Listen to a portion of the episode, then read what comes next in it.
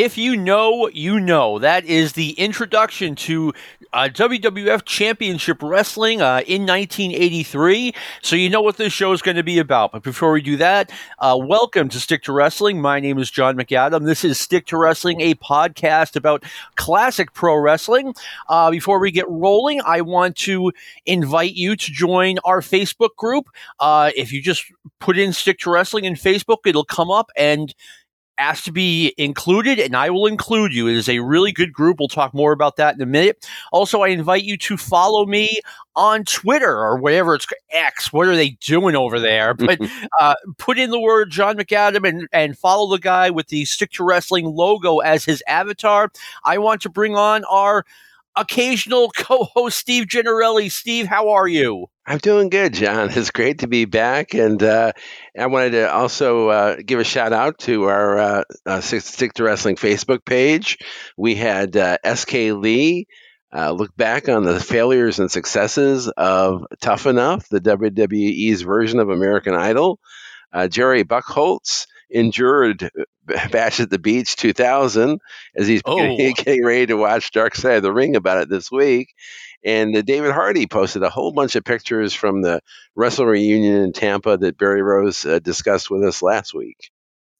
Yeah, I want to talk a little bit about last week too. I, it, eh, we that podcast came out two days ago, and I've had three people reach out to me and say, "Yeah, wow, is, is Stick to Wrestling close to being over? Like like breaking kayfabe?" No, I think I made it sound way worse than it actually was because you know I'm talking to Barry, and Barry was talking about being a little bit burned out, and I was like, you know, just genuflecting on the times, the handful of times that I felt a little bit burned out doing this, but I don't feel burned out at all right now. I mean, give me another six months, 18 months, three years. It's going to happen probably, but I'm nowhere near close to that wall, Steve. Well, I, I sat there, you know, with you doing the show last week with Barry, and I heard, I heard what you were saying, and and I mean, I, I do remember vividly you said that uh, you know you, you, had a lot more life in you, and you had a few, uh, maybe not maybe not a few hundred shows left, but maybe 150 more to go. So uh, I think we have lots more good shows to do. I, am I'm, I'm wanting to get to 500, and we're like 230, I think exactly away from that. And you know what? One thing, and I I want to make perfectly clear, I'm I'm not dissing. I'm not making fun of anybody. I uh, from the Facebook group, I saw an audio clip, or actually it was a video clip with audio of Todd Gordon, the former ECW promoter who has a his book is now out, as a matter of fact. And Todd, Todd's ten exactly ten years older than me, off, off by a couple of months, and Todd sounded really old. And I'm not, once again, I am not making fun. I'm not, you know, just disrespecting the man. He just sounded really old. And if, if I start sounding old like that, I want people to tell me, look, you sound old because I don't want to be out there sounding that old. Does that make sense, Steve? No, no, it makes perfect sense. And, and I, I heard Todd on one of the shows and uh, he basically explained why he sounded so old. Apparently he's oh. done a lot of smoking over the years. So, okay. Has done a number on his voice, apparently. All right. Well, I've done zero smoking, so hopefully I won't sound like that in 10 years. um, but anyway, what we're going to talk about the WWF World Wrestling Federation from 40 years ago, the summer of 1983. Steve, you lived through it. You were still in New York, right? Yeah, absolutely. Yep. Okay, and I was up here in Nashua, New Hampshire, so we were right in the middle of it, living the dream. We have audio, uh, but let's talk about what was going on coming in. Uh, TV, uh, almost as soon as the spring of 1983 ended, Tiger Chung Lee debuts with Fred Blassie as his manager. Steve, here's some, how much of a geek I was, okay? Tiger Chung Lee debuts on WWF television, and I'm like, I've seen that guy before. I've definitely seen him. And for a couple of days, I'm like going through my mental Rolodex. Where have I seen this guy? And I pinpointed it was in a 1976 edition of Inside Wrestling where they had uh, a feature on Wahoo McDaniel, and he was fighting this guy, Kim Duk. So the next week, WWF Wrestling is on, and I am armed and ready with this magazine comparing Tiger Chung Lee on my TV to the guy in the magazine. And yes, it's him. Yeah, I, I, I think I must have had like a similar reaction to what you did. Uh, I mean, I did pull out my old issue of the magazine, but uh, finding out that you know Tiger Chung Lee and Kim Duk were one and the same was kind of like one of those aha moments. You know, it was like, uh, wow, this this is really neat. Yeah, I mean, I, I definitely had those. I had that with Billy White Wolf and, and Sheik Adnan. I mean, th- I just want to throw this into. I was going through a big change here because they recently took WOR off my cable system, which meant that I couldn't watch the WWF show at midnight anymore. Well, now it's only on 11 a.m on Channel 56 here in Boston. And wouldn't you know it, at 11 a.m. on Saturdays also is World Class Championship Wrestling. So now, Steve, I'm going back and forth between the channels. I'm not going to lie. And I just don't have my, my nose pinned against the WWF uh, television like I used to. Yeah, I, I, was luckier, I guess. I had um, the midnight show still in my market, and I think we even had uh, the B show we had locally in Binghamton. So, uh, you know, I, I, guess I got to really focus in on the WWF in those days. I mean, and don't get me wrong, you know, I, I watched about half the show, and I always went to the to the shows at the Boston Garden. If there was a local spot show, I hit that one as well. Um, but yeah, Tiger Chung Lee, he struck me as a guy who was going to get a reasonable push, like a one and done against Bob Backlund, going around the horn, and I just never saw him as being, you know, so minor league that they couldn't do that. Yet he never got that push. He never got out of the mid card he was a guy I always appreciated. I mean, uh, he would work through I think '87 and did a lot of TV jobs, and you know, you saw him in a lot of the house show matches, and he had a small role in the Eddie Murphy movie Golden Child uh, as well. So uh, he he uh, he he was definitely in the thick of things as far as the TV of the WWF until uh, probably about the end of '87, I would say. I think right around the beginning of 1988, uh, he made his last appearance. But sure. I mean, wow! I mean, the, you know, here he is making his debut. He's going to be here for five years, which is unthinkable. And five years later, the this promotion would not resemble the one that was around in 1983. Yeah, this uh, this promotion, the World Wrestling Federation. I mean, I think they're really on a curve here, getting better, um, improving, uh, and then they would probably peak out at a, you know, depending on your opinion, eighty six or eighty seven. But uh, eh, you know, it, it's also inter- interesting to mention, John, that we're right in the thick of the final six months of Bob Backlund's reign. I mean, it's kind of sneaking up on us, but there's only about five six months left.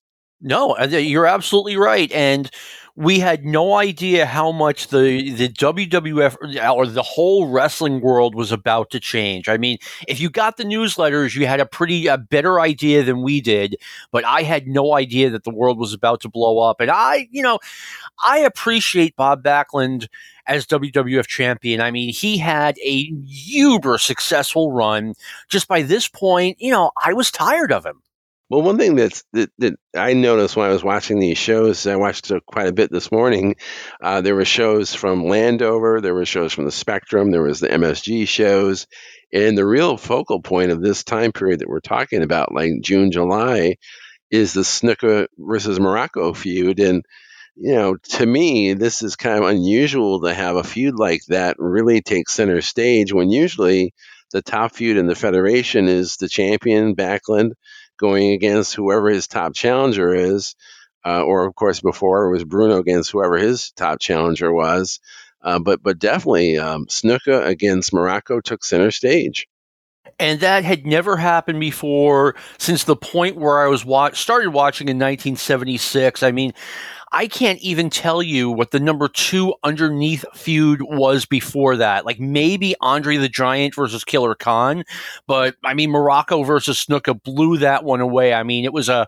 Well, I remember. I remember when Muraco came back at the very end of 1982, and I was thinking, wow, Muraco versus Snuka, that's a dream match. And we didn't just get the dream match; we got a series of matches and a dream feud.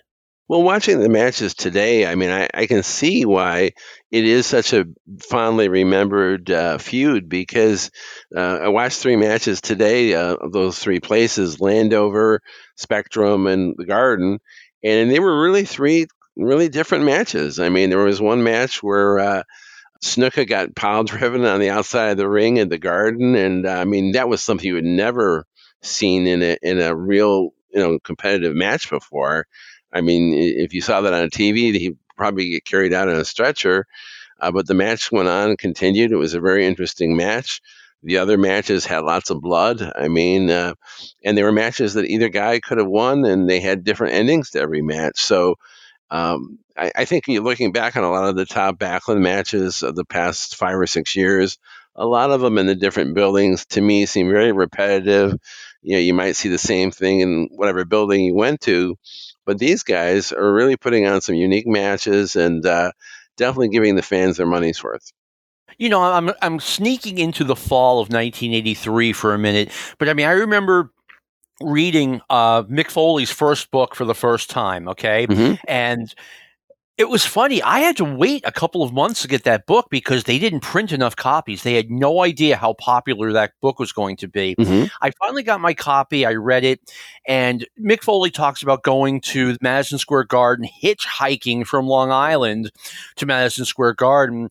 And he talked about the show and saying, you know, they had Bob Backlund as and Masked Superstar as the main event, but everyone knew the real main event was Jimmy Snuka versus Don Muraco.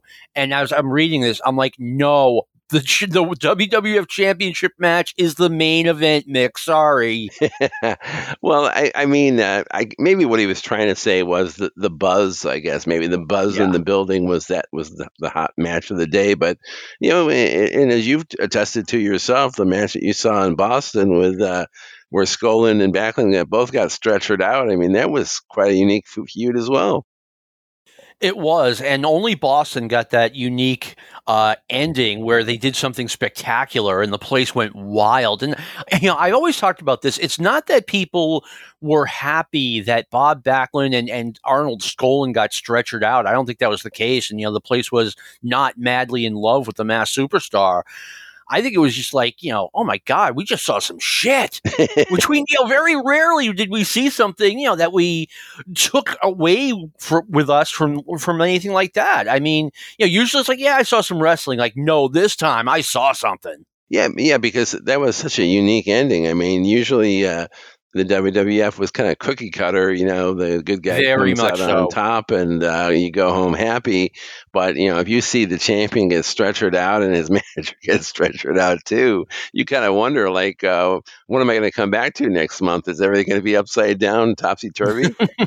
Uh, I, you know what? I, I don't want. I'll, i want to talk about that show when we get into fall 1983. That was such a huge show. Mm-hmm. Um, you know, highlighted by I'm one of the few people still living who got to see Jimmy Snuka jump off the top of the cage and crush Don Muraco like live, not on TV. I got to see it live. I think I, I will research this before we do the fall 1983 show, which will probably be in October.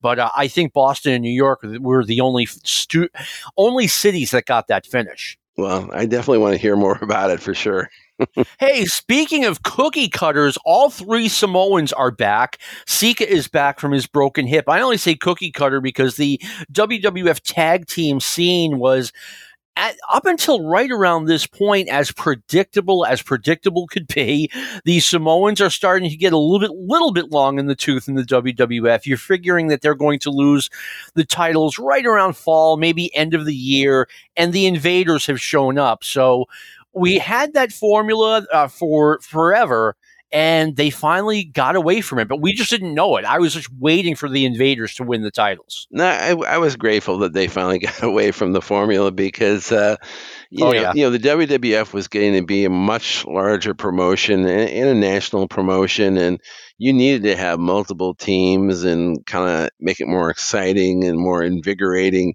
I mean, the NWA uh, always in their big uh, territories, especially Mid Atlantic, they always had a, a number of really uh, high caliber teams. The AWA usually had a couple, two or three good teams. So it was about time that we kind of picked up the slack and kind of joined where the other promotions were. No, I, I, agree with you. The you know the tag team division was as predictable as predictable could be, and little did we know they were going to be getting away from that. But anyway, Sika is back from his broken hip, and we'll talk more about that later. But you know, one of the first uh, uh, TVs we had was Afa Sika and Samu or Samula, whatever they were calling him that night, uh, in, in six man tags. They had that on TV. They had a match on TV, Steve, early in the summer where Iron Mike Sharpe defeated a guy named Steve Gray. And this is something, a, a video of this popped up on the Facebook group not, not long ago. Steve Gray had a hairpiece, at least for the first maybe 60 seconds of the match and the, the hairpiece got pulled off, and it was pure comedy from there. Steve, I'm the only person in the world who could have a theory about something like this. I'm going to share it with you. Please okay? do, please. In 1981, the WWF had a guy named Rick Bolton who wrestled George the Animal Steele. Now, Rick Bolton had a trick shoulder. You know how some people can just dislocate their shoulder and pop it right back in? Sure. Well, Steele, I don't know if you've seen this match. I'll bet you have. I have, yeah. Okay, Steele applies the flying hammerlock, and this guy's shoulder comes out of place, and it's flopping all over the place. It's obviously something, or at least to me in '81, I'm like, okay, something's gone wrong here. And then Steele is like stomping on the guy's shoulder. I'm like, wait a minute, some, what? This couldn't have just been an accident. I, I eventually found out that the guy had a trick shoulder. Steve Gray, who I had never seen wrestle before or since. Oh, let me back up. I'm sure Rick Bolton just went up to a promoter and said, Hey, I have, I have, a trick shoulder. You want me to do a match? And they said, Sure. Well, you can do a, one match. Steve Gray, I'm positive, two years later, did the same thing. Hey, I have a hairpiece, but I'm willing to have it fall off in the middle of a match. And the promoter says, Well, okay, you're big enough. And if you could just do two and a half minutes out there, we'll have some comedy. That's what we got. I remember when they released the uh, those those early Coliseum home videos, and one of them was uh, bloopers, bleeps, and body slams, which I think Monsoon hosted, and this match was on there. I, I was going to ask you though, John, w- was this match on regular TV? Because I don't remember it being on the regular show. I, you know what? I don't remember seeing it live, mm-hmm. which means that uh, it could have been as simple as I was just watching world class wrestling. Okay or it could have been. But the I, I, checked the history of WWE. Thank you to uh, to those guys, Graham and Richard, who do such a great job over there. Um, they had it listed as a TV match, so I think it did air on TV. Okay, okay. Well, and, and it definitely ended up on the video and was kind of one of the more memorable things on one of those earlier Coliseum video releases. those some of those releases were pretty bad. I mean, clearly aimed at people eh, at much younger people. But I'll tell you what, before we start uh, discussing um, some of the some of the uh, arena shows, let's have some audio of Big John Studd on Buddy Rogers' corner for review purposes only. Gentlemen, my guest this week, one of the giants of wrestling, Big John Studd accompanied by his infamous manager, Fred Blassie. John, there's been several things that I have to tell you. I've received many, many, many letters, and they all seem to gear in on the same trend of thought. That is, can you slam the giant? Can the, slam, can the giant slam you? And can you beat the giant? Whatever order you'd like to answer some of this, please, I have my opinion. Come on, Rogers, give me that microphone. All righty. I can slam the giant. I can pin the giant. The giant can't slam me. He gave, I gave him a fair chance right here in the ring. I'll meet him anywhere in the country, in the United States, any arena in the world. All he has to do is have the guts to look John Studd in the eye and have the guts to meet him anywhere. I'm going to tell you something, Rogers. All these people out here, they're starting to see things John Studd's way. They used to think John Studd was full of hot air, but everywhere I go, these buildings are full of posters, and the people are saying, John Studd is number one. John Studd is the giant. Andre, you are number two. Anywhere you go in the United States, I'm making believers out of every doubting Thomas out there. And if you, if you don't think I can do it, you just make sure our name's on a contract together, and I'll make sure you have a ringside ticket. You understand, Rogers? Now, you want to know anything else, Rogers? Well, as far as I'm concerned, naturally I have my opinion, but I guarantee it differs from yours, and maybe you may not like it, So we'll let you, we'll, we'll just let it go at that, and we'll go back to ringside wrestling. You understand it? It stinks. Your opinion stinks, just like those people out there. Their opinion stinks too. Uh, it stinks when my opinion stinks. You know, you hear the people in the background. I always say this when you hear a reaction on television, it is way more amplified live. If you could hear that crowd screaming at John Studd, you know he's getting a reaction. Yeah, uh, he, um, you know, he was really, you know, Andre's main opponent, and uh, that feud, as we discussed on prior shows, uh, the feud just kind of kept going on and on. Uh, but Andre had never lost, so you know there was always something to the feud. There was always, you know, though, can you slam me or not slam me? And and you know, while some fans may have said, you know, gee, this is a boring feud, why don't we can't move on to something else? Just the fact that they kept Andre undefeated, they kept Studd in the mix when it did come time to have um, Andre face Hulk Hogan, um, they had built it up into such a legendary thing. You know, could Andre ever be beaten? Uh, they definitely got their money's back, money's worth back on all the uh, investment they put into this. They did. I mean, I remember the first WrestleMania, uh, and this is a year and a half later being like, you know, wow, we're we're still doing this, and you know, someone should have told me, don't worry, they'll still be doing this a year from now. but Summer of 1983, this was a fresh, hot feud Andre versus Big John Studd. I mean, they finally found a guy. I mean, Studd was bigger than Mulligan. He was the same size as Ernie Ladd. I mean, you know, this is the guy who has a chance, theoretically, against Andre. Yeah, he had uh, a great look. He had youth on his side. Uh, I mean, he had uh, you know decent runs in some of the other territories. Mid Atlantic, he was a star there. Um, and you know, um, Andre and him, uh, they they you know on paper they were very matched up pretty well. They are. And, you know, again, bring in a giant like John Studd. And John Studd, as you all know, he wasn't just tall, he was a big, big guy. He looked like he could bench press everything in the gym and then some. And, you know, just, uh, you know, certainly not a good in ring wrestler, but he, he played his role really well. I mean, he, he, as you could hear from the clips we just played, the guy got heat and people paid to see him versus Andre. Yeah, the, matches uh, that he had with Backlund, um, I mean, that definitely also kind of added to, to his luster. I mean, um, you know, Backlund had been pretty much undefeated since he won the title, and and Backlund did get maybe a fluky win here or there over Studd, but the wins were definitely not decisive wins. So if Studd could hold his own with Backlund, it did add credibility that he could hang in there with Andre too. The finish in Boston, I remember, was John Studd bringing Bob Backlund up for that uh, backbreaker he used to use. Sure. Backlund reversing it and getting the pin, but both of John Studd's feet were clearly underneath the bottom rope. So you're right. They they did not give uh, Backlund decisive wins over John Studd. Yeah, that, that definitely uh, kept it alive. I think in the minds of the fans that uh, you know, maybe maybe Studd isn't going to be a, a, championship material, but Backlund couldn't really beat him either. You know, I like to, I mean, and I'm sure that planted the seed in the fans' mind of you know him against Andre. It's a perfect match. And you know what? Let's let's be honest. I mean, did you? Uh, let me ask you, Steve. As a fan growing up, did you see like Bob? Did you see Bob Backlund being better than Andre the Giant? Um, no, because Andre was uh, a lot uh, bigger. I mean, just the mass of Andre, uh, you have to kind of go with him as like the, the, the hardest to beat wrestler.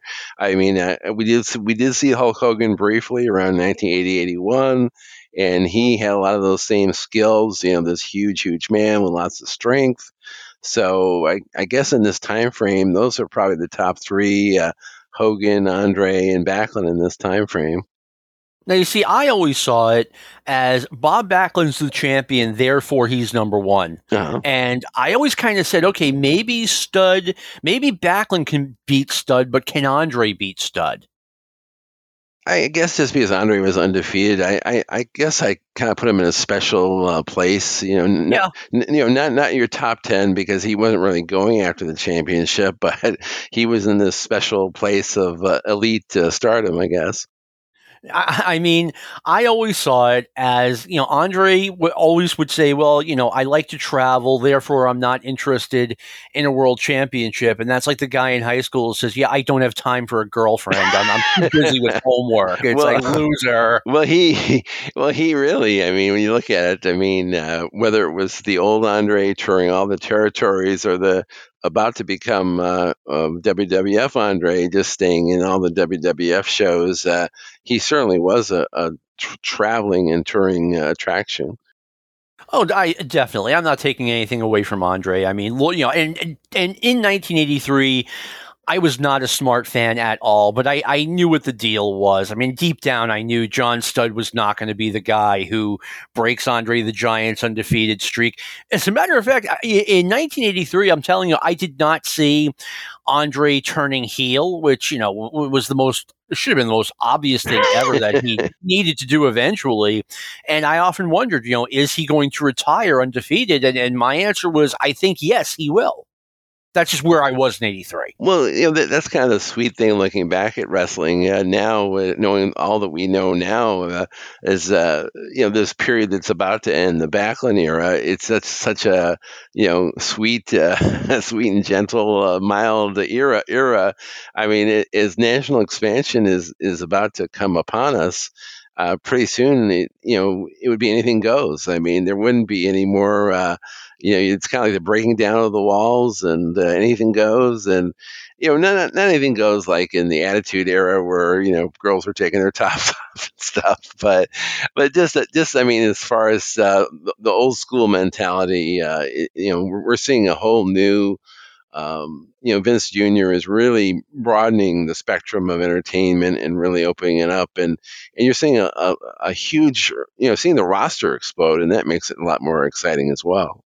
Yeah, I mean, you know, we are talking about like the very end of the old WWF that we grew up on, you know, when we're, we're discussing these shows.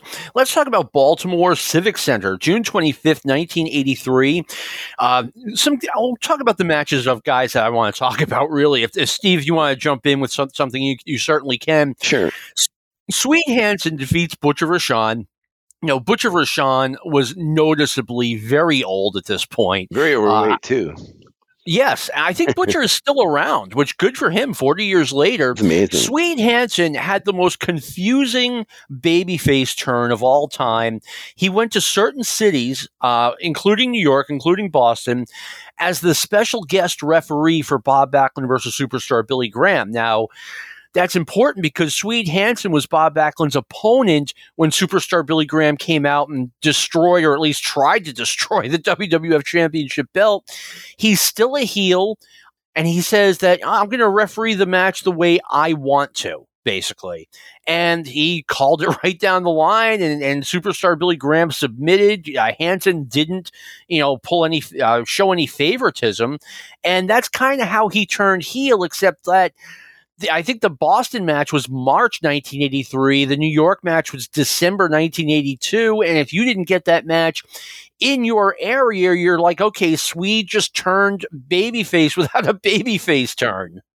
I think part of it though was on TV every week. Vince McMahon kept pushing the idea that you know he's he's so raw boned and he's so uh, uh, you know they kind of pushed him as this. Uh, you know, kind of old pro, tough guy, and and I think a lot of just his natural likability kind of shone through, despite uh, not really trying to give him a, a real push. But uh, you know, I, I, think it's also interesting to mention about Swede Hansen here in the WWF. For the most part, he's working prelim matches, but over in Japan, uh, they're doing those big MSG series over there, and him and Andre are one of the, one of the main events over there. one of the matches, is kind of interesting. That is that is ab- absolutely interesting and weird because, as far as I know, I know Swede Hansen did go back to the Mid Atlantic area after his 1979 slash 1980 run up here, but it felt like the only promoter in the world who wanted to feature Swede Hansen was was well two promoters, Vince McMahon and Vince McMahon Jr. he he had been, you know, as I'm sure a lot of our listeners know, a huge star in the Carolinas with Rip Hawk uh, back in the early '70s, late '60s. I think uh, for a lot of the '70s, I mean, he was working, but um, this this period here is kind of a a period where his career really revitalized, and he kind of became a cult hero in the WWF uh, audience. Yeah, a cult hero, and, it, and, it's weird. You know, he's out there with a Confederate flag, and in 1983, that was just like, you know, hey world, I like Molly Hatchet or whatever. Yeah. Now it's like a completely different deal. But speaking of Swede Hansen, he wrestles twice on this show.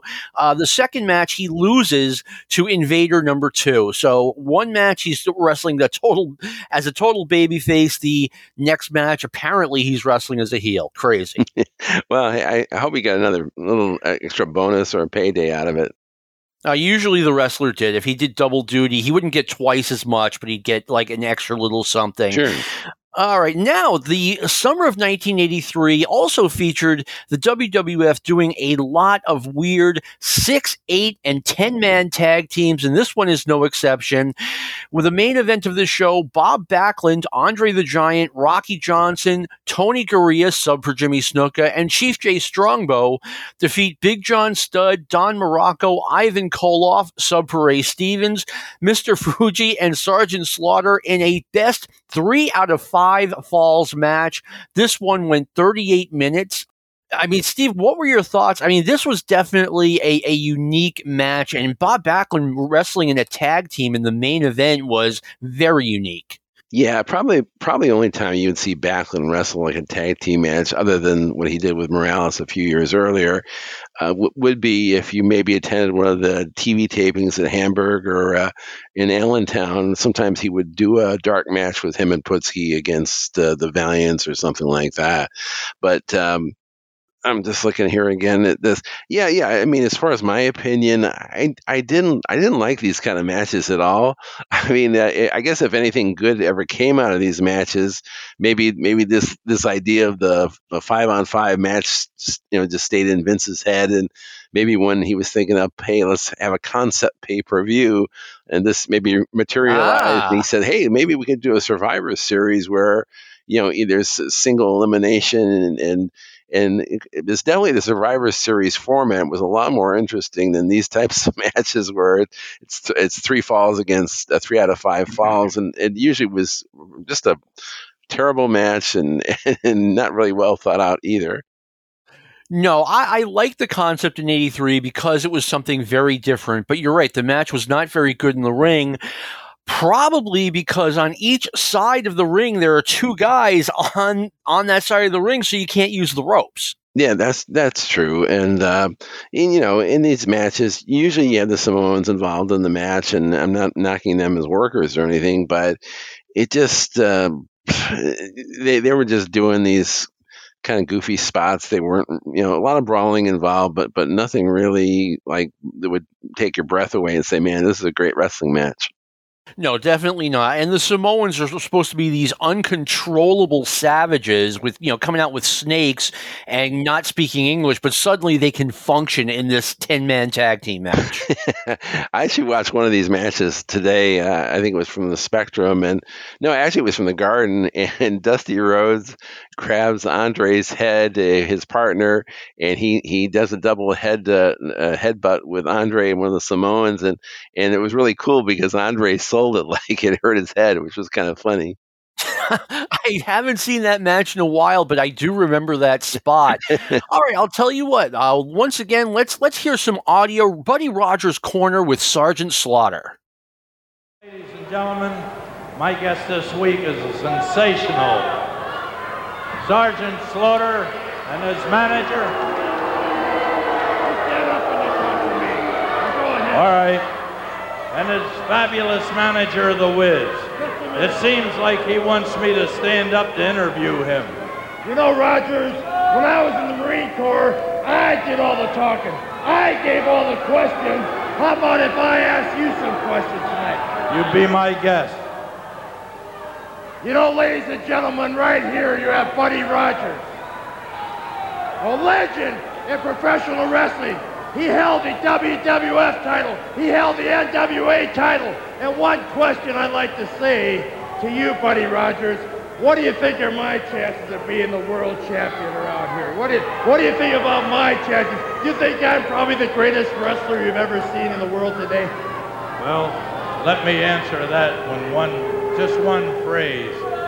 You have to beat Bob Backlund to get that title. And what you did to Backlund, I'll never forgive you, and neither will them people out there. So take it from there. Listen, Rogers, you're nothing but a low-life maggot to me. I used to respect a man like you, but I don't respect you anymore. I never did like you, and the way you're looking at me right now, I have to slap your jaw off. Well, let me tell you one thing. You couldn't carry my bag to the dressing room, Rogers. You couldn't do anything I could do. How does it feel now to have a man as good or better than you are standing here next to you? With that, why don't you take it back to ringside? Well, ladies and gentlemen, that's been his way all along. And with that, we'll go back to ringside wrestling. Thank you. Guess what, buddy? They'd be forgiving him pretty soon. I, I actually have the uh, the video of this, and um, Sergeant Slaughter. You know, I, I've mentioned this on the podcast a long time ago. He is such a big guy. He towers over Buddy Rogers. He's half a head bigger than Buddy Rogers, who was a big guy. Well, the confront the confrontation they were having verbally sounded like uh, uh, Tim McCarver and Deion Sanders when uh, Deion spilled water on uh, Tim McCarver. If you remember that one. I do remember that. But uh, but you know, I almost felt sorry for Buddy Rogers uh, getting kind of talked down to in that way, uh, considering all of his accomplishments. I mean, there's not much he could do there in that situation because uh, you know he doesn't want to you know make uh, Slaughter look bad. He's got to kind of suck it up and take it, I guess. Uh, you know, it was just the it was just the role he was playing. Sure. I think more than anyone, Buddy Rogers got that. And Mhm. I, I don't think he was made to look that bad. I Mhm. mean, you know, it's he. You know, he was a, a very old guy at this point, and but uh, you know, it's just the way the business was. But the WWF goes to Los Angeles, California. Uh, July 2nd, 1983, and they draw 9,100 people. That is steve to me that is such a major major thing. They that they have just shown you that they can go out to a new market and do really well there And that's ama- that's amazing when you think about it because the uh, LeBell promotion, when was the last time they had drawn 9100? I mean, it would probably have been like 72, 73 uh, at the very latest, maybe even before then. I know the Blassie uh, Tolos thing was huge around 71, but um, sure. i was going to say i think right around 1971 was the last time Yeah, it's it's it's quite an accomplishment, and uh, and this card is pretty loaded considering uh, you know they're going out to the West Coast. It's a really strong card. It, it really is. And I'm sure Vince McMahon said to himself, okay, if I can do it in Los Angeles, I can do it in Chicago, I can do it in Miami, I can do it in Dallas. and he he would prove to do that for sure. He would eventually prove prove that right. The uh, now this surprises me a little bit. It drew really well. The main event was Bob Backlund versus Sergeant Slaughter. Underneath is Andre the Giant versus Big John Studd, and then you've got Jimmy Snuka versus Mister Fuji, which is a little bit weird considering the Muraco feud was was going out of control, and Muraco was a, a, a big name. I don't know if he was a big name in Los Angeles. But then again, n- neither was Jimmy Snuka. But I Mhm. mean, they were, they were more San Francisco guys. But that's just kind of a weird matchup to me. Yeah, Fuji had been a, a star for Roy Shires in San Francisco. I don't think he was really big in L.A. either. Um, and, and some of the other matches, like um, Mil Mascaras against uh, Ivan Koloff, that was a huge uh, IWA main event. Yes. back around 1976 or 75. And and uh, in um, maybe uh, some fans may not know this, but uh, Jack Armstrong, who was a perennial uh, favorite in Los Angeles as an opening match guy, he had wrestled in the WWF in the 60s as Lenny Solomon in New York at the Garden. So it's kind of I did not know that. yeah, so it was kind of interesting. It came full circle, and there he is wrestling for them again. I, I know who Lenny Solomon is, but I had no idea that was Jack Armstrong. They're one and the same. Yep. I live and learn. Okay, so yeah, a, a big the big deal out there, like I said, is that they drew 9,100 people, and it's like, okay, this formula can be successful. And with that said, uh, now the last time we did the WWF uh, spring 1983, I was openly lamenting about not having the interview where Jimmy Snuka is being interviewed in an empty, empty arena by Vince McMahon and he goes wild throwing the chairs around. Guess what I found, Steve? You found it. I found it. It just aired after June 21st, 1983. So I figured I just didn't have it. But no, we have it, and here it is. All right. Whenever you see Snuka, the arena is full. We take you now to the interview with Superfly Jimmy Snuka. Gentlemen, one of the most phenomenal athletes in professional sport today. His name, Jimmy Superfly Snuka. Mr. Snuka has, without a doubt, one of the greatest reputations in professional wrestling today. His past, somewhat controversial, to say the least. It seems as though controversy follows Mr. Snuka every place you go, Jimmy. First of all, your alignment with Lou Albano as a manager. From there, of course, your divorce, your subsequent alignment with Buddy Rogers. So much has happened to you, professionally and personally, Jimmy. But nothing to what happened to you last week with magnificent Muraco. If we can ask you to express your views somewhat on this latest turn of events with Mr. Muraco. There's only one thing I'd just like to mention to the people, Vinny. That I'm just so sorry that I have lost my temper because on account of what Don Muraco was coming out there and try to involve myself in a match that I was supposed to have. I'm minding my own business and try to get out there and wrestle against the opponent that I was supposed to wrestle against. But ladies and gentlemen, if you can take it in your hearts and understand why the reason that things like this had to become, that's because I know that Don Muraco is part of Lou Albano's army.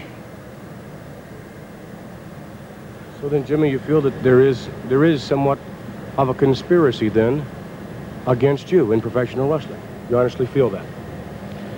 I just think personally to myself, Vinny, that why does these people and this man have to keep sending people like out like this, like for once, Don Muraco. I can't understand that, Vinny. Yes, Don Muraco. Let me tell you something, boy. Take a good look at this face and take a good look at this fart. Yes, you are looking at the Superfly. But steel like this, like you're holding me, has to take something like this to put it over this man's head. A steel. Let me tell you something, Don Muraco. Let me tell you something. Nobody, nobody on earth that comes around and treat me like this because I am the Superfly. Wait a minute, Mr. Snuka. Get a hold of yourself if you can. We saw Muraco come out on the interview. Buddy Rogers' corner, your manager's corner. Walk up to the apron of the ring. Obviously, he was trying to to really get to you. We heard some of the things that he said to you.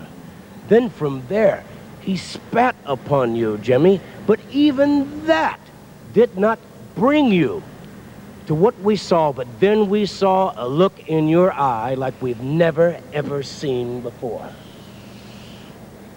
Ah.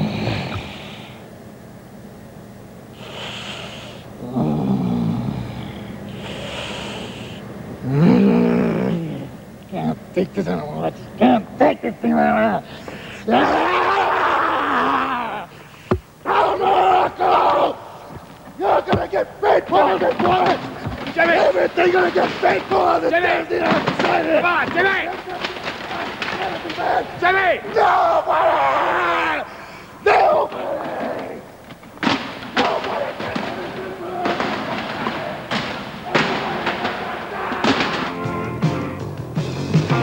And ladies and gentlemen, the interview with Superfly Jimmy Snuka. Yeah, get a hold of yourself. That always works in real life.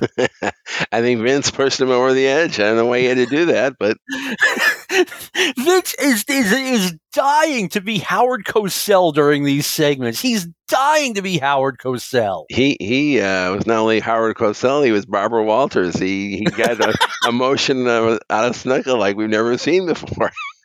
And then Jimmy, Jimmy, he he spit, Jimmy. He spit all over you, Jimmy. Oh my god. I remember watching this when it first aired and just roaring laughing. And ladies and gentlemen, the the, the audio does not give it justice. I mean, as, as Vince is practically taunting Jimmy Snuka, he's like got his head in his in his hands and he's shaking uncontrollably, and then he finally explodes and starts randomly throwing chairs up in the air, which Uh, is like, you know what I do? Ah, throw the chair up in the air. I'm pissed. well, be, being that The Simpsons has been on for like uh, 45 years now, uh, they should have recreated this, this scene on The Simpsons. Yes, they absolutely should have. You know, looking back, when Don Muraco came back at the end of 1982, I was really, really surprised that the, the Grand Wizard was no longer his manager, that Captain Lou Albano was his manager. And I thought he was going to win the WWF Championship. And then I said, no, the Albano's not going to be the manager of the world champion. Well, first of all, that would have made a lot more sense. And secondly, since they weren't putting the title on Muraco, it made too much sense to have to have Lou Albano as Muraco's manager because you know this feud's coming up. You know, one one thing that's interesting about that, and I, I like I like your reasoning, because you did you did think it through and everything, but in retrospect, um, the Grand Wizard had two champions champions under his belt. He had Stasiak and Superstar. Um, Albano had Koloff, and Blassie finally would uh, make it happen later this year with Iron Sheik. So, our our triumvirate of the uh, three wise men of the of the East, uh, they all got a taste of championship gold. They did. They they completed the trilogy finally with Fred Blassie, and it was just a coincidence, but they did it. I'll tell you what. I want to play a little bit more audio for uh, for uh, review purposes. This is just the end of a Don Muraco match. Let, let's check this out. Okay. Unbelievable maneuver on the part of Muraco, giving credit where it's due.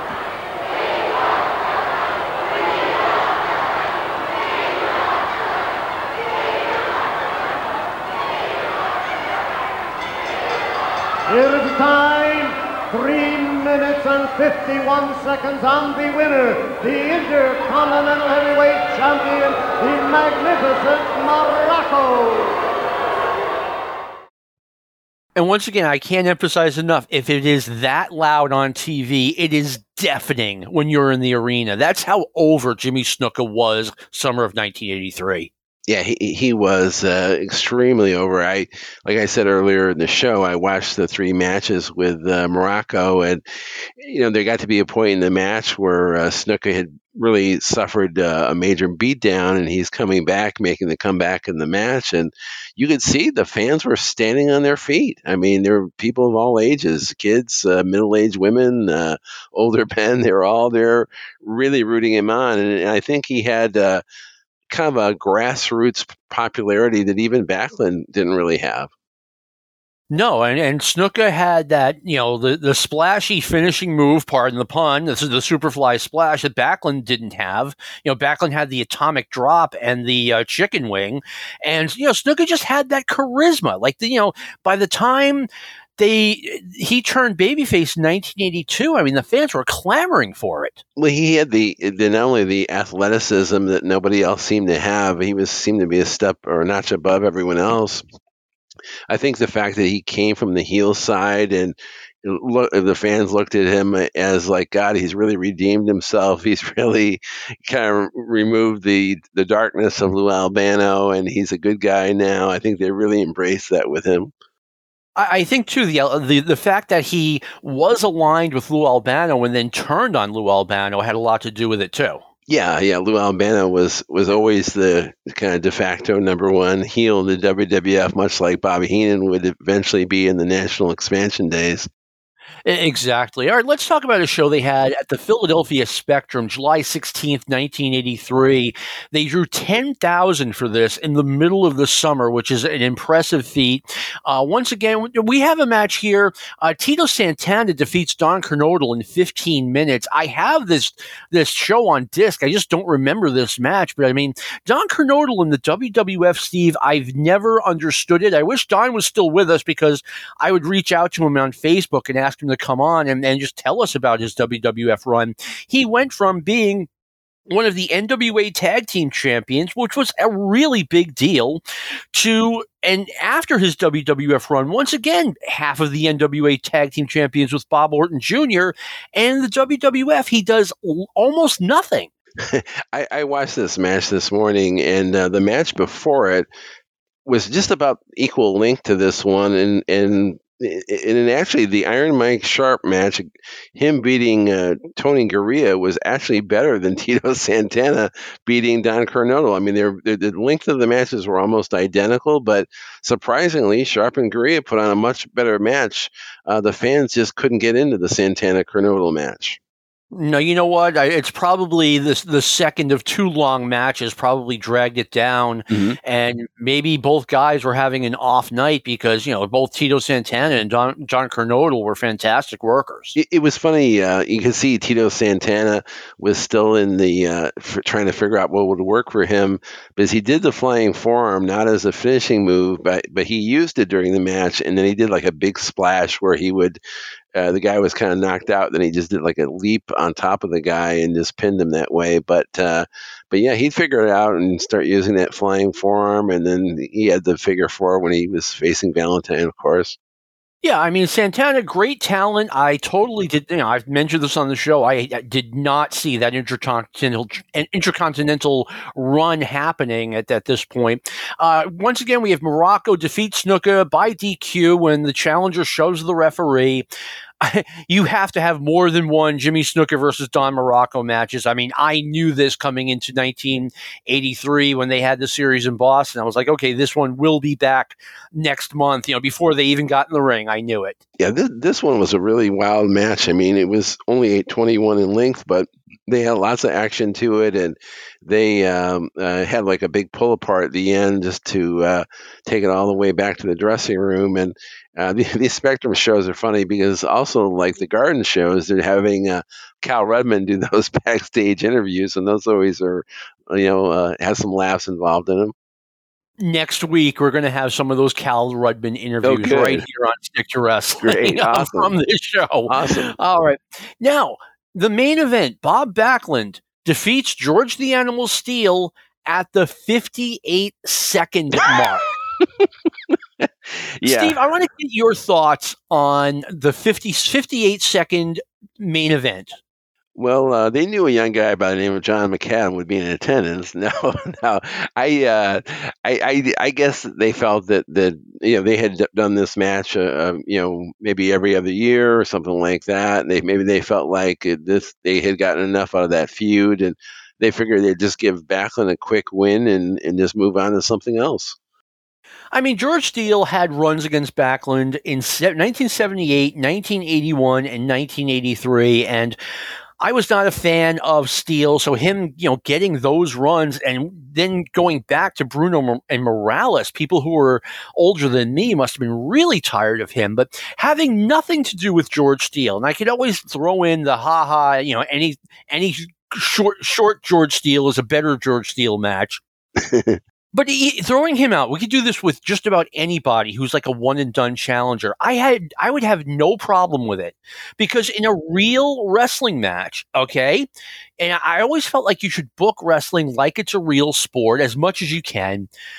You can have a 58, 58 second main event. Yeah, It, it could happen if you if every match okay if every championship match is at least 20 minutes long what's the point of the first 15 minutes true. Good point. like this shows you, like you know, hey, keep, keep pay pay attention because there could be a pinfall at any point in this arena. That's that's my take on it. No, you're absolutely right. If, if it's a, if it's a legitimate sport, anything could happen. Really. Yeah, so I mean, I think they they they should have a finish like that every now and then.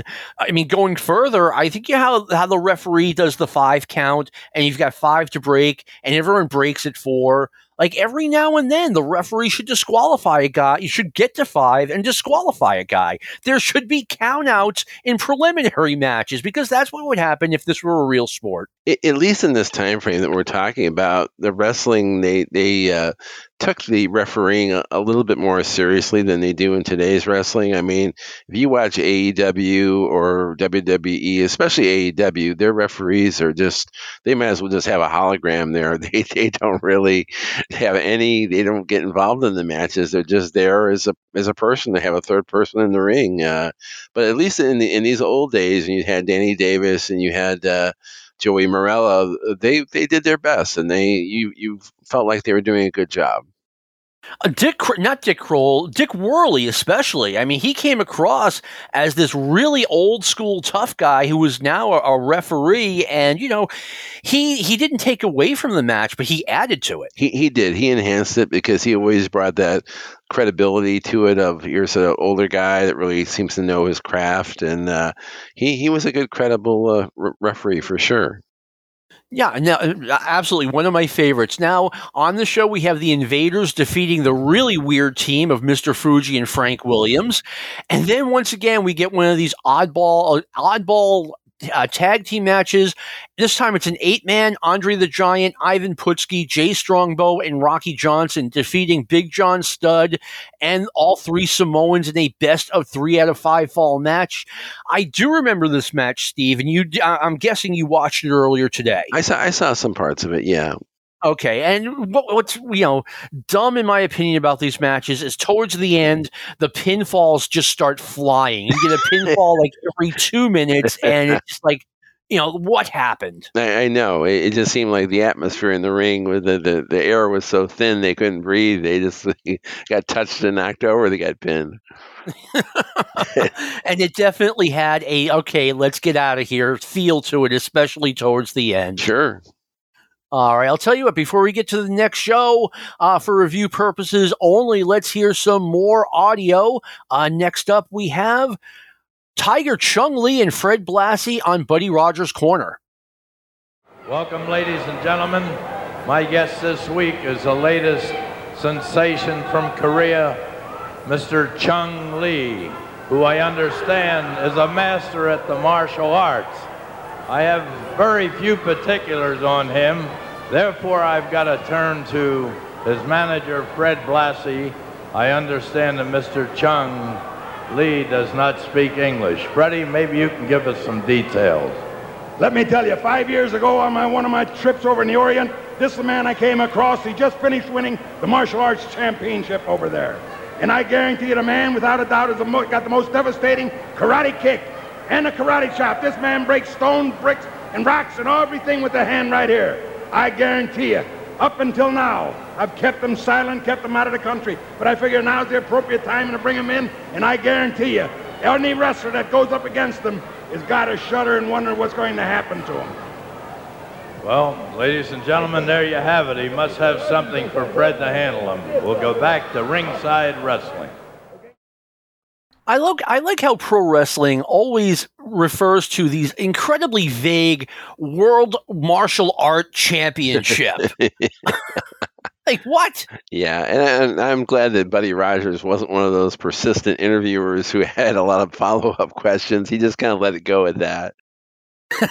it's the only thing to do.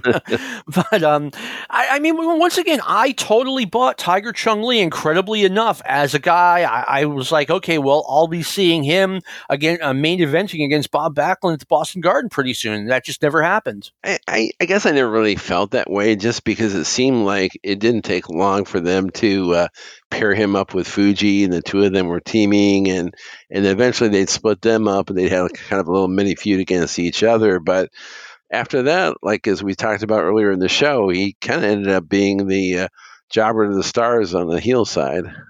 No, I mean, I would be sitting there watching wrestling in 1987 and watching Ch- Tiger Chung Lee, you know, as part of a jobber tag team and just reminiscing about these days when they first brought him in. It looked like he was going to be something. Yeah, well, you know, I, I still respect him, though. I mean, as you said earlier in the show, he had a really nice run in the AWA as Kim Duk. Uh, he was well known in the 70s there. Uh, sure, he was in other promotions in other states uh, with, you know, variety of success, but uh, Tiger Chung Lee, I'm sure he had many good paydays in the WWF since we're you know entering the heyday of the national expansion. I'm sure he was getting some really good paydays on these shows.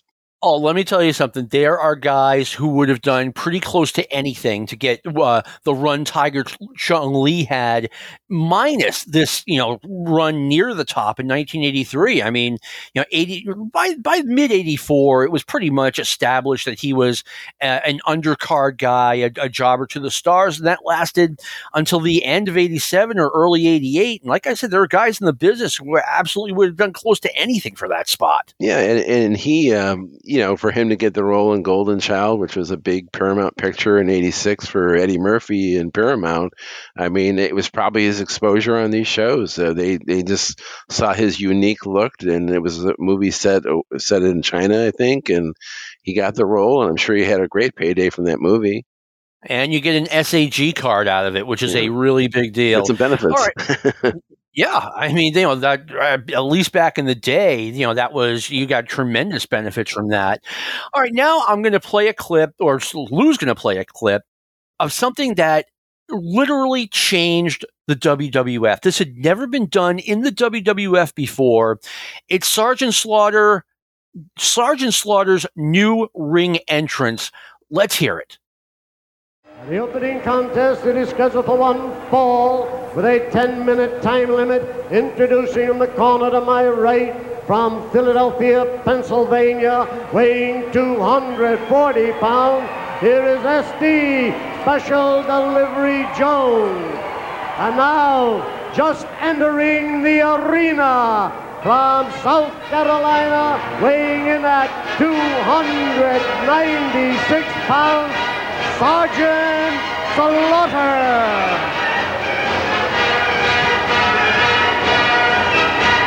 I can't believe that automobile. A camouflage limousine. Well, they say Mr. Slaughter goes in first class. He really does. Ah, oh, give me a break. Bad enough that he takes his, you can hear these boos, unbelievable. Now let's see. Oh, the look at the medals on the wizard. And look at this, Sergeant Slaughter making his entrance. Justifiable the restroom sign perhaps in the background.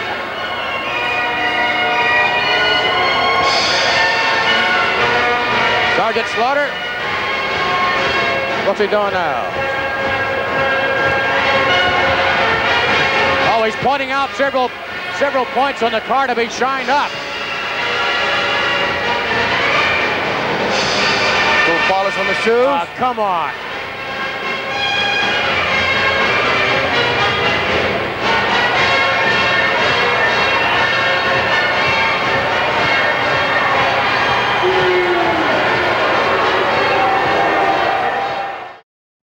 Why is that a historic audio clip?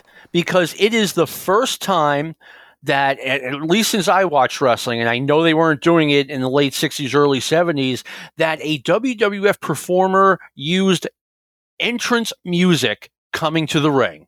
And if you started watching wrestling in 1984, to you, I bet that's incredible because by the middle of 84, everyone had entrance music if you were anyone. And this is the first time they used it. The first time I saw it was Mid South Wrestling in 1980s when the Freebirds came out to entrance music. Then a few guys in Georgia used it, but this is the first time they used it in the, in the WWF. Wow, um, it is definitely a, a historic uh, moment there, um, and I think uh, actually it's it's a little bit of foreshadowing too. Uh, you know, it, it, as far as using such a patriotic theme with a with a heel, you wouldn't think that would make sense, but you know they they had Slaughter do everything possible as a heel. I mean, he whipped the hell out of Backlund with the with the riding crop. He had done all these uh, terrible things to Patterson and other people in years gone by. So you know, obviously, to me, in in my head, they're thinking like, God, he's going to be a, the next big baby face. We're going to play a patriotic theme for him. Uh, they didn't know that uh, the Grand Wizard would pass away in October, but as time would go on, that would happen, and uh, the babyface turn would happen, and that became a huge part of 1984 for sure. It did. I remember when they had that first little confrontation between Iron Sheik and Sergeant Slaughter on TV, and just being like, you know, I, I hadn't thought of it before. I'm like, wait a minute, this is the most natural feud ever. The USA USA guy versus the guy from Iran. All you have to do is turn Sergeant Slaughter. Yeah, I mean, it, it was really perfect. I mean, uh, uh, Ronald Reagan uh, came in to be a president in 1981. Uh, he was a big rah rah America guy, and uh, and there was a lot of uh, talk about patriotism, a renewed interest in that, and to make him an American hero, being a former drill sergeant, it, it made perfect sense. And uh, in 1980, the United States boycotted the Olympics, and I believe by this point, Russia had already made clear that they were boycotting the 1984 Olympics. So, you know, yeah, you have that, you know, kind of rah rah patriotism thing going on. Now, Sergeant Slaughter comes out in a camouflage limo. Now, Slaughter, Sergeant Slaughter and I follow each other on Twitter, and I've got to ask him where they where they got that thing. They don't just have camouflage limousines just laying around Allentown, Pennsylvania. I would think. And Steve, as as the limo was coming out, Sergeant Slaughter was directing someone who had been driving the limo to continue polishing the limo. You never, you'll never guess who the limo driver was. I, I can't guess. Tell me who. I, I just had Mel Phillips. You how, how what made you think it was going to be Mel, Mel Phillips, Steve? I just try to think of name name a random WWF staffer who would be ringside, eh, or or in in this case, name a random WWF black guy who they're going to put a chauffeur's hat on and have him polishing the limo. I, I get even in 1983 that was kind of offensive i don't remember being offended by it but it's like you know okay we can't have you know certainly can't have a Euro doing this kind of work. Where, where, where's Phillips? Get him over here. Put a hat on him. Well, I just thinking about Mel Phillips and some of his fetishes got me giggling there, but. Uh, Uh, I'll, I'll, tell the Mel Phillips story on another episode. I don't want to get lost here. Okay. But uh, Landover, Maryland, Capital Center, July 23rd, 1983, 19,800 attendees. It is a sellout. Once again, in the middle of the summer where it's not as easy to sell out. Uh, let me see. What are some key matches here on this show? Uh, George the Animal Steele defeats Salvatore Bellomo. Rocky Johnson pins Mr. Fuji. We've got the Muraco Snuka feud going to uh, with its just double disqualification. So we've got the rematch coming up there. And then we get Andre the Giant versus Big John Studd in a steel cage. I mean, no Bob Backlund, but they sell this thing out anyway. That that's very interesting because again, as we said earlier in the show, you would never have seen that in the past. You would never have seen like a major show like this. Uh, uh, for for whatever reason, not have the championship match included in it because that was usually the focal point of the entire promotion. I remember in '82 they announced a a the show at, at the Boston Garden and no Bob Backlund match. And we came away thinking the main event was Rocky Johnson and it was like Rocky Johnson and Jimmy Snuka against Muraco and somebody else. And we were just like, wow, uh, that's the main event? Okay, we're still going, right? And then TV show comes on and the main event is Bob Backlund versus Don Muraco. They just didn't mention it. But no, they they did that once at Madison Square Garden and you know Bruno Sammartino wrestled Sergeant Slaughter because Backlund was in Japan. They did it a few times early in Backlund's reign. They had uh, Bruno Sammartino in the main event, but like after Bruno retired, Bob Backlund was in Boston every single month. And I get that this is Landover, but again, you know, complete sellout with just Studd and Andre and Muraco and Snuka on top, and really not much underneath that. Yeah, I mean, I was, gosh, I was probably about 19 years old when this when this show happened, and and, and I, I can remember watching these at home on USA Network and uh, thinking to myself, God, wrestling is really changing. I mean, there was no observer to to get in the mail. There was no insider information. Of course, definitely no internet. So you you were just left wondering to yourself, like, God, wrestling is really changing, but I don't know where it's taking us. But we'll we'll go along for the ride for sure. Uh, you know what? The the only thing I really noticed that was changing. Okay, I mean, I noticed little things, but you know, I didn't think we are going to have wholesale changes like we did in 1984. I mean, I, I did not see that coming at all. The, the biggest change to me was the Apter mags were no longer buddy buddy with the WWF. well, that that was that was a change, sure, but yeah, I mean, this as far as uh, the national expansion and, and how the WWF would so completely change as far as uh, you know huge huge cards and, and huge uh, uh, you know expansion every which way in '84, which we'll get into at some point, I'm sure. Uh, we definitely will. All right, and once again, review purposes only. Let's go to Buddy Rogers' corner with Andre the Giant. Ladies and gentlemen, this week my guest is none other than the most lovable guy I believe in wrestling today, Giant of Giants, Andre the Giant. Andre, my last appearance here, I had a Big John Studd, which I know don't stand too well with you or anybody else, but I did put it across to him that most of my mail said, can you slam him? Can he slam you? Or can he beat you? I would like to know what you got in mind. Why not? I'm still undefeated. And John Studd is a real big guy. And I never wrestled against a guy this size before. But to give me the slam, that's another question, John Studd. But believe me, for $10,000, take that money in the ring and I will show you what it is to take a slam because I'm going to give you that slam. And John Studd, I told you before and I said again, I'm going to chase you all over the world.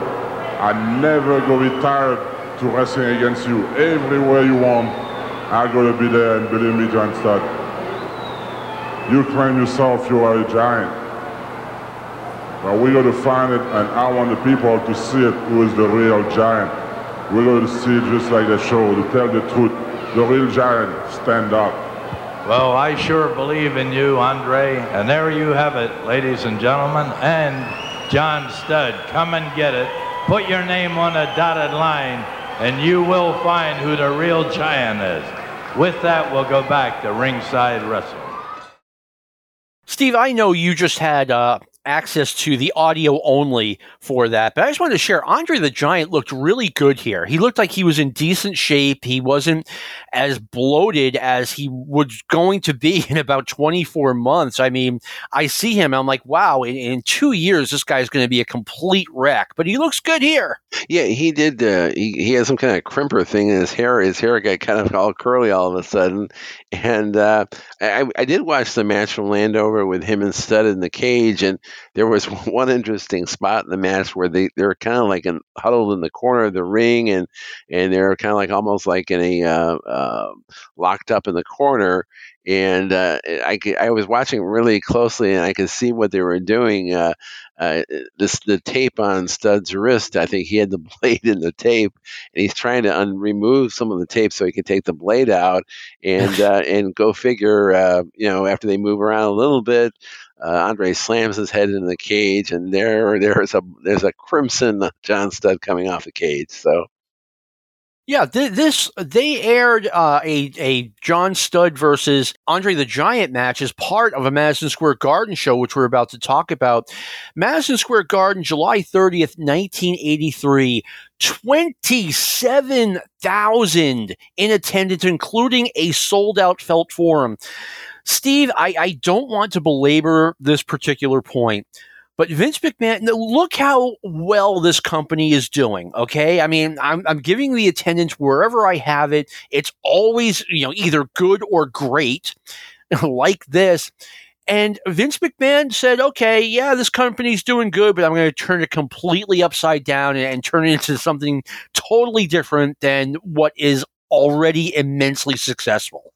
That's always blown my mind. Well, he's definitely a gambler because uh, you know the average person would have said, "All right, we'll just take this and we'll put it on the road and we'll see how we do." And you know, Backlund on the road, I don't think would have been a great champion uh, touring the 50 states. Uh, uh you know, the first year of '84, Hogan they didn't really uh, give him these heavy feuds to work with. I mean, the feuds he had were more like just you know a series of matches with you know guys on the road, and he'd win most of the matches. And as they got later into the year, that's when some of the stuff with Piper started to develop.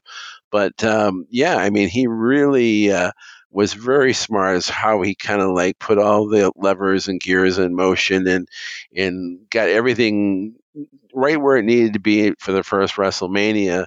Uh, here, here, you know, we're still so far removed from that. But like you say, I mean, it, the twenty-seven thousand of the Garden, they couldn't get anybody in besides that. That's that's an ultimate sellout with the Felt Forum. So uh, he's he's definitely you know having a phenomenal year in '83 and he's already been champion five and a half years, so the newness is completely worn off. Mm-hmm. And that, that's you know that's my argument against superstar Billy Graham. Like you know, you know, Bill, uh, Billy Graham saying that he should have remained WWF champion. You can't get any more successful than Bob Backlund was, at least on this night. There was not one more seat to put a butt in. Yeah, yeah. I, I mean, yeah, I, I, can see his point of view. I mean, he thinks that, you know, and they could have done some kind of an angle where, uh, you know, he gets beaten the hell out of him, and Bruno rescues him, and then him and him and Graham, uh, Bruno and Graham team up and draw a huge gate at Shea Stadium. I could see that happening, but